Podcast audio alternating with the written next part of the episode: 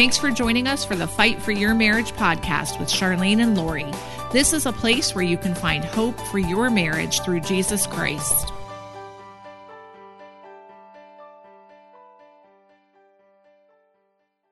Thanks for joining us for another episode. I'm so excited that you're here and you are going to love today's episode.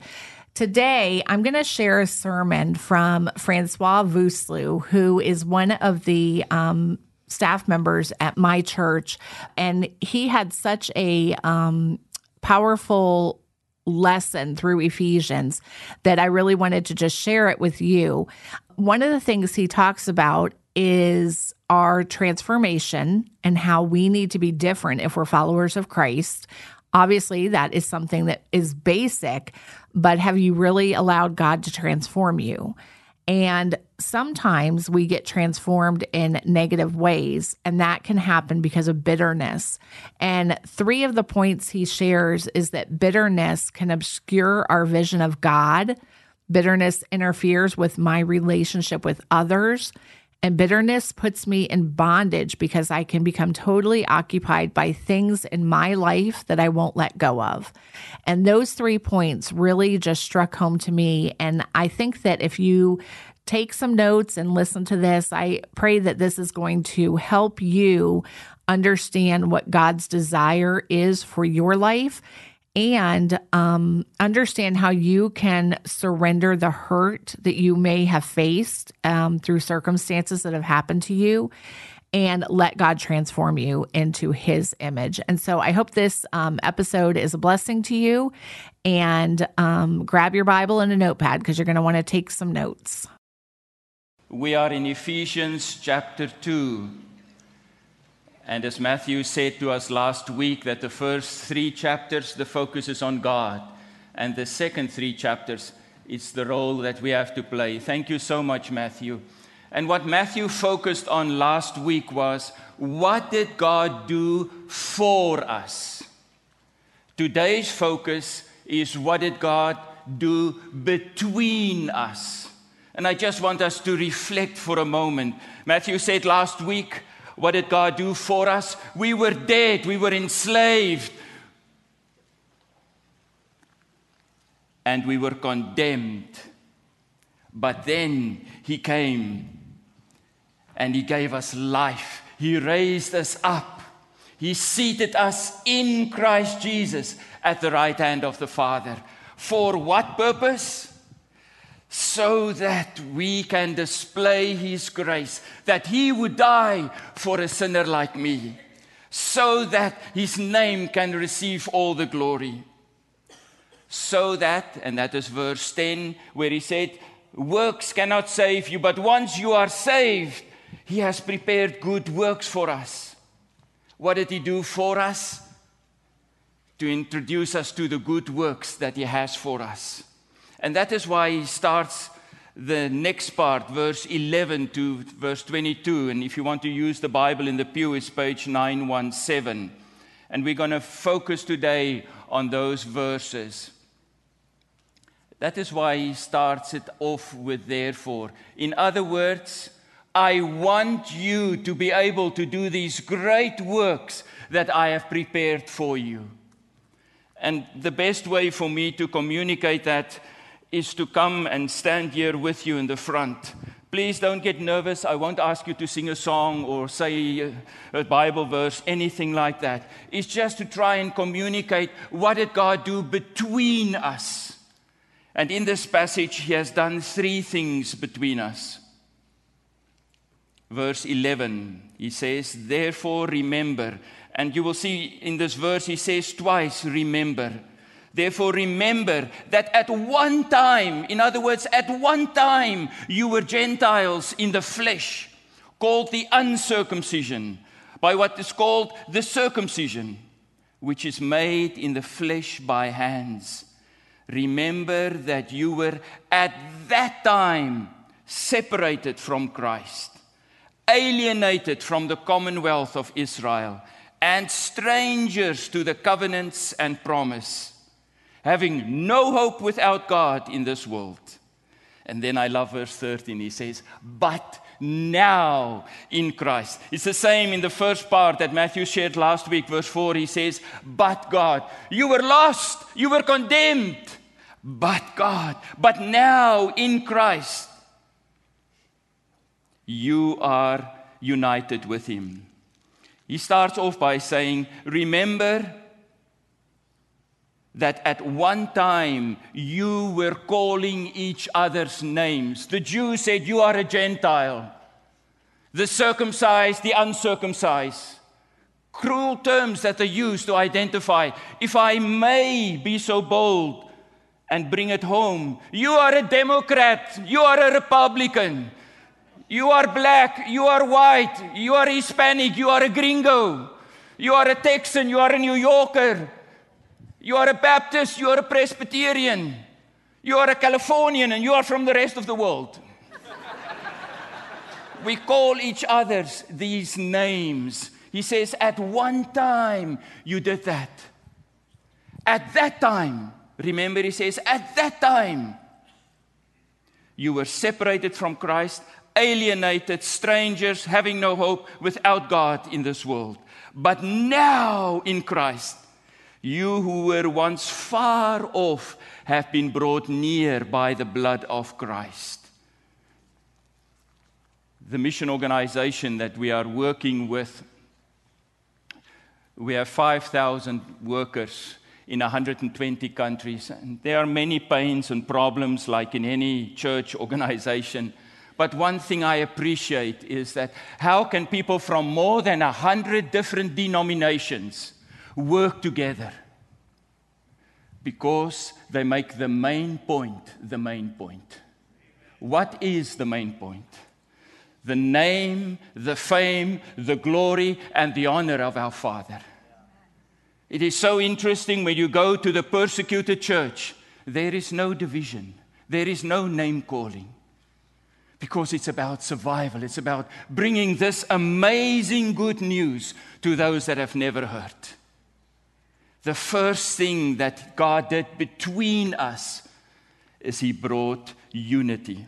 The second thing that He did, verse 14, for He Himself is our peace, who has made us both one and has broken down in His flesh the dividing wall of hostility by abolishing the law of commandment expressed in ordinances, that we might create that he might create in himself one new man in place of two, so making peace, and might reconcile us both to God in one body through the cross, thereby killing the hostility. And he came and preached peace to you who were far off, and peace to those who are near. He came to be our peace. Secondly, he came to make peace. Thirdly, he came to preach peace. It's only one that can give us his peace, and his name is Jesus. I don't know if you still remember that day when you met Jesus. The peace that he brought, the love that he brought, the joy that he poured out in your heart. You cannot find that peace anywhere else. He is peace. His name is Prince of Peace. The second thing he said, he made peace. Now, if you do not have peace, you cannot make peace. In the Sermon on the Mount, Jesus says, Blessed are the peacemakers, not the peacekeepers. It's a very passive, backward role to take in. Peace has to do with making, and the making of peace referred to here is between us in the family of God. Don't just let it go because it gets bigger, not smaller. And then he says, He preached peace. To whom do we preach peace? To those that do not know Jesus. So he starts off by saying, We have peace, we make peace, and then we preach peace. Why? And then he says in verse 14, He has come to break down in his flesh on the cross the dividing wall of hostility. We used to call each other names, and he says, No, I've come to break down that wall. There is no wall between us anymore as Jesus' followers. Verse 16, through the cross, thereby killing the hostility. Strong words. So, what is the second thing that he did for us? First one is he united us. The second one is he brought us peace. He made us one. Verse 14. Verse 15, he created in himself one new man in place of two. When they crucified Jesus, Pontius Pilate said, Put this sign on the cross, the King of the Jews. He was crucified as the King of the Jews. He died as the King of all kings. He rose from the dead as the unequal, magnificent King, glorious God and Father. He has no equal. He reconciled us both to God in one body. When Christ died on the cross, it was not just for our reconciliation with the Father, but it's also for our reconciliation with one another. First, He united us. Secondly, He gave us peace. And then the third thing that He did, we find in verse 18 For through Him, we both have access in one spirit to the Father. So then, you are no longer strangers and aliens, but you are fellow citizens with the saints and members of the household of God, built on the foundation of the apostles and prophets. Christ Jesus Himself being the cornerstone, in whom the whole structure being joined together grows into a holy temple in the Lord. In him you are also being built together into a dwelling place for God. Paul uses three images here to illustrate to us what does it mean to be together? What did he do between us? The first image that he uses is the image of the body, where Christ is the head. Now, normally our bodies function pretty well. Mine was dysfunctional this last week. I broke three things.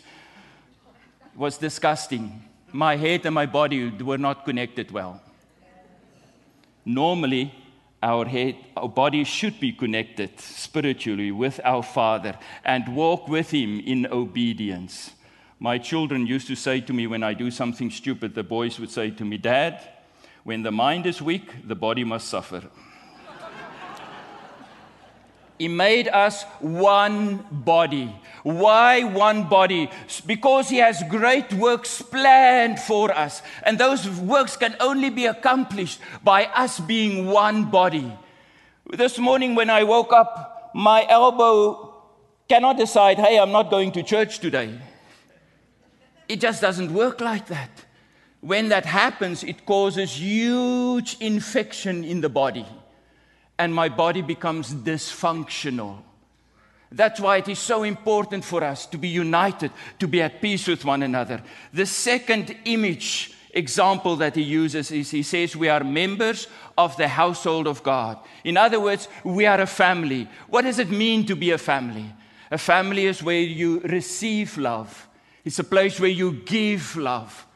It's a place where you receive care. It's a place where you give care. It's a place where you receive instruction.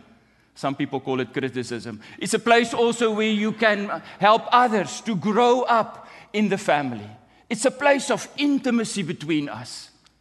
And then the third image that he uses here, in a matter of four verses, he calls us a holy temple.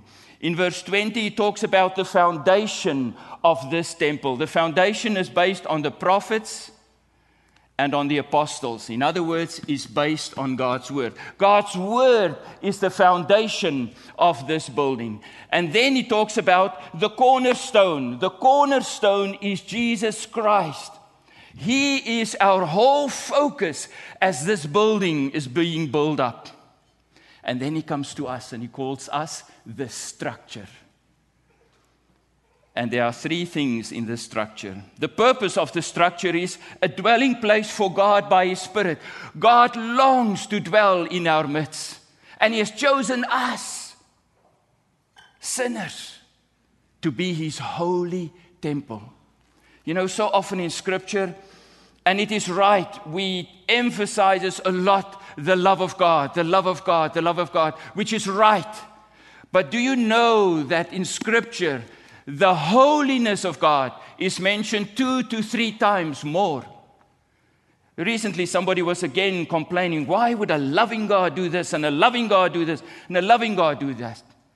And I asked the precious person, I said, can we rephrase that question? Why would a holy God do that? He changes the whole scenario.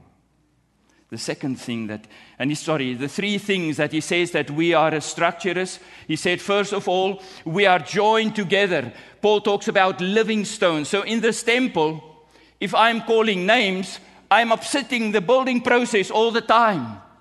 The process cannot be go, going forth because the second one he says, we grow into a holy temple. We are being built together into a dwelling place for God. First, he united us. Secondly, he gave us peace. And thirdly, he made us a body, a family, and a holy temple. How do we apply that to our lives? I want to use three illustrations today. This chair resembles our lives before we met Jesus. You and I are on the throne. We are lost. We are separated from the love of God. We are damned. We think we are great and powerful and all the other great thoughts. Then Jesus comes and he invites us into his kingdom. And we get off the throne and we bow before him and says, "You are Lord of my life. I receive that gift of salvation from my Father, and new life begins. I was dead, and now I am alive. I am in Christ, seated at the right hand of the Father. And then life happens. Life gets very messy, full of disappointments. And then we end up here. And I'm back on the throne again. Yes, I'm still a Jesus follower, sort of. I have the outside appearance, but inside I know I'm not right with God. There is no peace in my heart. And that is the first application. I need to get off my throne I need to come and bow before the Lord again and says, You are the Lord of all. Can we pause here for a moment, please? Just close your eyes. Maybe you can identify with this. And I'm just going to say a very simple prayer and ask you if you want to repeat it in your heart, just to say after me just quietly in your own heart. I'm going to start all over on the other side. Maybe you've never met Jesus. Maybe you are still on the throne of your life. And you've never made a decision to receive Him, to believe in Him. Today, Father's Day, is the best day that you can choose to do that. Will you pray this prayer? Our Father, I confess that I am a sinner. I have been dead but thank you for this huge gift of salvation. I receive it today. I believe in you. I repent of my old ways. And I choose to follow you, Jesus. And those that are on the other side, maybe you've become lukewarm. Maybe you've taken the place on the throne of your life again. Will you pray this prayer with me? Father, I have experienced your love, your forgiveness, your grace. But being in the tumble dryer of this life, I have taken your place in my life. I want to ask you for your forgiveness, please. Lord, I choose today to bow before you you are the King of Kings and you are the Lord of Lords. And I desire to have that peace, that joy, and that love in my heart again. In Jesus' name, amen. In a few weeks, we are going to get to James chapter 4, and I just want to explain a principle there. In James, oh, sorry, James, Ephesians chapter 4, he says, Let the thief no longer steal, but rather let him labor doing honest work with his own hands, so that he may have something to share with anyone in need. Here I am a thief, I am stealing, I'm taking what doesn't belong to me. Then I realize, but it is wrong, and I move here and I stop stealing. Am I no longer a thief? No, Paul says no. He says you need to do one thing more. You need to move over to this side where you begin to work with your own hands and give to others. Because if I'm only here, it's so easily just to slip back and start stealing again. But once I'm on this side and I experience the blessing of generosity and helping and loving other people, it's a long, long journey back to stealing again. So often, when we are spending time with God, He may say something to us, and we say, Yeah, I understand. Knowledge leads to understanding, but application Obedience leads to transformation. Can I say that again? Knowledge leads to understanding. And in a week's time, I forgot it again. But application and obedience leads to transformation. In other words, I can begin to share it with other people. And that brings me to my second illustration. This rubbish can this morning this represents the bitterness, the resentment, the anger, the fear we are carrying around in our lives. There's a number of things true about this. It obscures my vision. First, it obscures my vision of God for what He has done on the cross. It obscures me from His amazing love, His faithfulness that we've just sang about.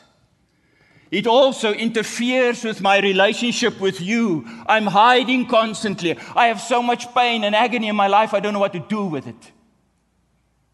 I'm also in bondage. I cannot do the good works God has asked me to do because I'm totally occupied by this thing in my life the unforgiveness, bitterness, resentment, fear, whatever it may be. So different for each one of us. So many of us carry so much pain. And yes, for some it is very legitimate. I want to ask you this morning don't you want to leave it here today? Let's do a few things together. The first one is I need to decide, I need to be intentional in leaving it behind, in getting rid of it. One of the biggest sayings that I'll never forget that somebody mentioned on a Father's Day was Fathers and men take responsibility and they reject passivity. It is the same. Let's take responsibility today. Let's reject passivity. Second thing I need to do after I've decided I'm going to deal with this issue today, I'm not going to take it home anymore. It occupies my whole life. The second thing that I'm going to do with it is I realize I need compassion in my own heart. Just Monday this week, somebody triggered something in my life that also made me pick up this big drum. The drum stayed with me for the whole day, so occupied with it. But then I realized, but I'm a bigger sinner than that person. Paul says in the next chapter, I am a bigger sinner than all of you. Compassion I have done the same thing to other people that those people have done to me. Then the third thing, we need to go and unlock the prison door in our lives. These people that we are carrying around like this, they are locked up inside. And we need to unlock that prison door so that they can go out, so that they can be free. And then I need to bless them I need to take this person to God and give it to Him so that I can be free. I'm not asking you to do this because of what they have done for you. I'm asking this for you to do it because of what Christ has done for us on the cross. He wants us to be united. He wants us to be together. He wants us to have His peace. He wants us to be one body, one holy temple, one family. And then I need to bless those people. Whoever they are, I need to bless them. And lastly, I need to pray for God's forgiveness for myself, because that is one of the big things we struggle with, is to forgive ourselves and also the other person. Would you be so kind to stand with me, please? After this, there is one more point that I want to go with you through. But I want to give all of us the opportunity. We said we are one body. Our theme this morning what did God do between us? And I want to ask you this morning if you would not be willing to take this rubbish can, this person that you, sorry, they are not a rubbish can, use it with the rubbish in your heart. They are magnificent, beautiful people. But use it with the rubbish in your life and to take that to God. And what I want to do is to pray a very simple prayer and ask you all out loud to repeat it after me. And the reason for that is because we are one body. We can help each other that are struggling. It doesn't mean you have a problem, it just means together we can voice our challenges. I'm going to use the words or the letters ABC. When I say ABC, you replace it with the name of the person. You ready to do that? Just pray after me, please. Our Father, Thank you for your forgiveness. Thank you for your new life. Forgive me for keeping captive ABC in my life. I open the prison door now. I let them go, God. I bless them in your name, God. Will you forgive me, please? In Jesus' name. Amen. Now I want to ask you just to put your hand on the shoulder of a saint next to you or close to you. And this is our last application.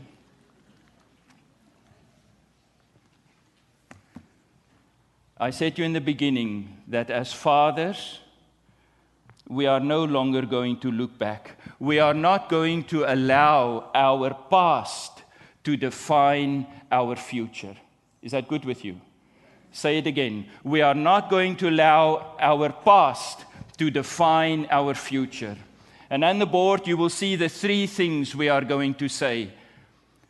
I will say them first, and then you can repeat them after me. Maybe they're not on the board. The first one is My future is on the other side of my failure. Let's say that. My future is on the other side of my failure. You get the message? My future is on the other side of my failure. Don't dwell in your failures. Move on, move through. My freedom is on the other side of my fear. Freedom is on the other side of my fear. Leave your fear behind today, please. And then the last one God's greatness will carry me through my pain and suffering. Let's say it God's greatness will carry me through my pain and suffering. Let's pray together. God, you are such a merciful God. Thank you that you united us. Thank you that you gave us your peace. Thank you that you made us one body, one temple, one family. Thank you for your forgiveness. Thank you that we can be reconciled today. Thank you on the cross. We reconciled not only with you, but with one another as well. And Lord, I pray that each one of us here fathers, mothers, grandfathers, grandmothers, all of us will not allow the past to define our future. Lord, that we will not allow our future to get stuck in our present problems, difficulties, failures. And Lord, that we will move through our fear to our freedom, please, only because of your greatness. I pray for your saints that they will go home flying from here like eagles and not run around like chickens anymore. Lord, we are free. We are free indeed because what you have done. Bless them, I pray, Lord. Bless them, bless them, bless them. In Jesus' name, amen. If we can help you in any way, we invite you to visit the website of Rejoice Marriage Ministries at www.rejoiceministries.org. Thanks for joining us today as we proclaim that God heals hurting marriages.